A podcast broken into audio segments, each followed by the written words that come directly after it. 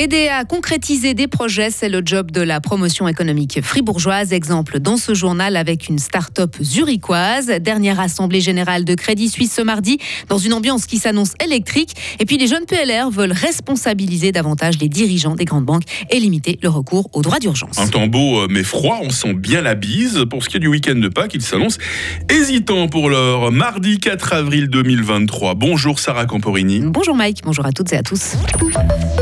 Le canton de Fribourg a contribué à concrétiser une quarantaine de projets l'an passé. Oui, c'est-à-dire 13 de moins qu'en 2020. C'est ce qu'a annoncé hier la promotion économique lors d'une conférence de presse. Mais malgré le contexte post-pandémique et l'éclatement de la guerre en Ukraine, les chiffres restent plutôt stables.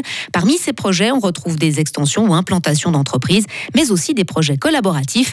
Thierry Kratiguer, directeur de la promotion économique du canton de Fribourg. Typiquement, le projet que nous avons présenté avec euh, Neuron, qui est une entreprise, une start-up zurichoise qui a choisi de s'établir à Fribourg pour des questions de, compétences existantes auprès de la HEIA en ce qui concerne l'intelligence artificielle, donc l'équipe du professeur Henberg, et d'autre part des compétences intéressantes au niveau de la faculté de droit. Donc on voit un jeu entre la HEIA et l'Université de Fribourg, et puis un alignement planète avec les investisseurs et les instruments de promotion économique dont, dont nous disposons qui ont fait que c'est un projet qui s'est déclenché, qui a été très, très beau à suivre parce qu'il s'est fait très rapidement. Et grâce à son association avec l'école d'ingénieurs de Fribourg, Neuron est devenue une des premières plateformes de traduction juridique et fiscale qui utilise l'intelligence artificielle. L'ambiance risque d'être assez électrique hein, ce mardi au Hallenstadion de Zurich. Ah oui, les actionnaires de Crédit Suisse se réunissent pour la dernière fois en Assemblée générale, une AG qui intervient une quinzaine de jours après l'annonce du rachat de la deuxième banque du pays par UBS pour 3 milliards de francs. Au programme de cette Assemblée, le vote sur les comptes 2022, les rémunérations et la réélection des administrateurs. Mais les actionnaires en profiteront pour poser des questions et critiquer la gestion de la banque. Et justement, ça sera une meilleure réglementation pour les banques systémiques et une utilisation limitée du droit d'urgence. C'est ce que réclament les jeunes libéraux radicaux après la débâcle de Crédit Suisse. Ils ont présenté hier à Berne les contours d'une initiative populaire. Le texte sera soumis à l'Assemblée des jeunes PLR fin avril. Il vise notamment les dirigeants des grandes banques. Les précisions de Daniel Mitrich, vice-président des jeunes PLR. Plus de responsabilité sur le plan des administrateurs, donc sur le plan civil, qu'ils soient responsabilisés, qu'il n'y ait pas d'assurance en cas de négligence grave qui peut assurer leur comportement qui n'était pas en ordre avec les devoirs de la loi, mais quand même aussi sur le plan pénal, pouvoir réagir, qu'il y a quand même plus de responsabilités individuelles aussi pour les administrateurs.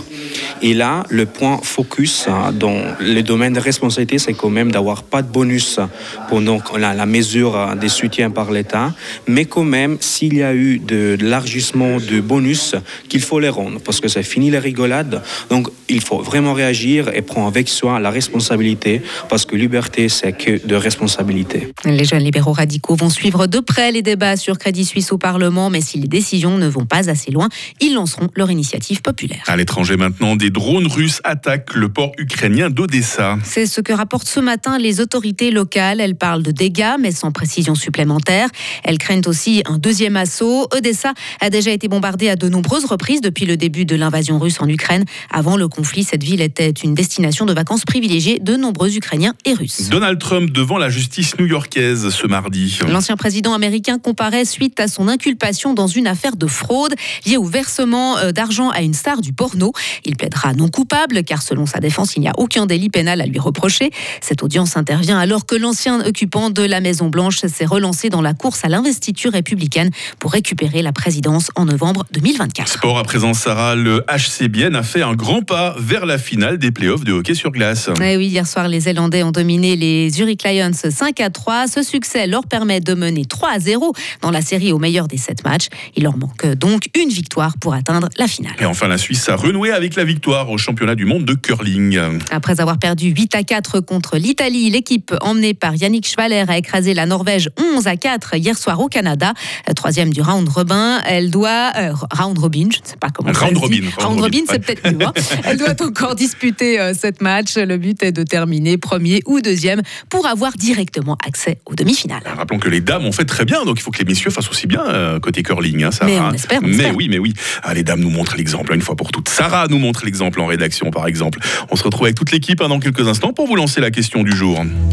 Retrouvez toute l'info sur frappe et frappe.ch.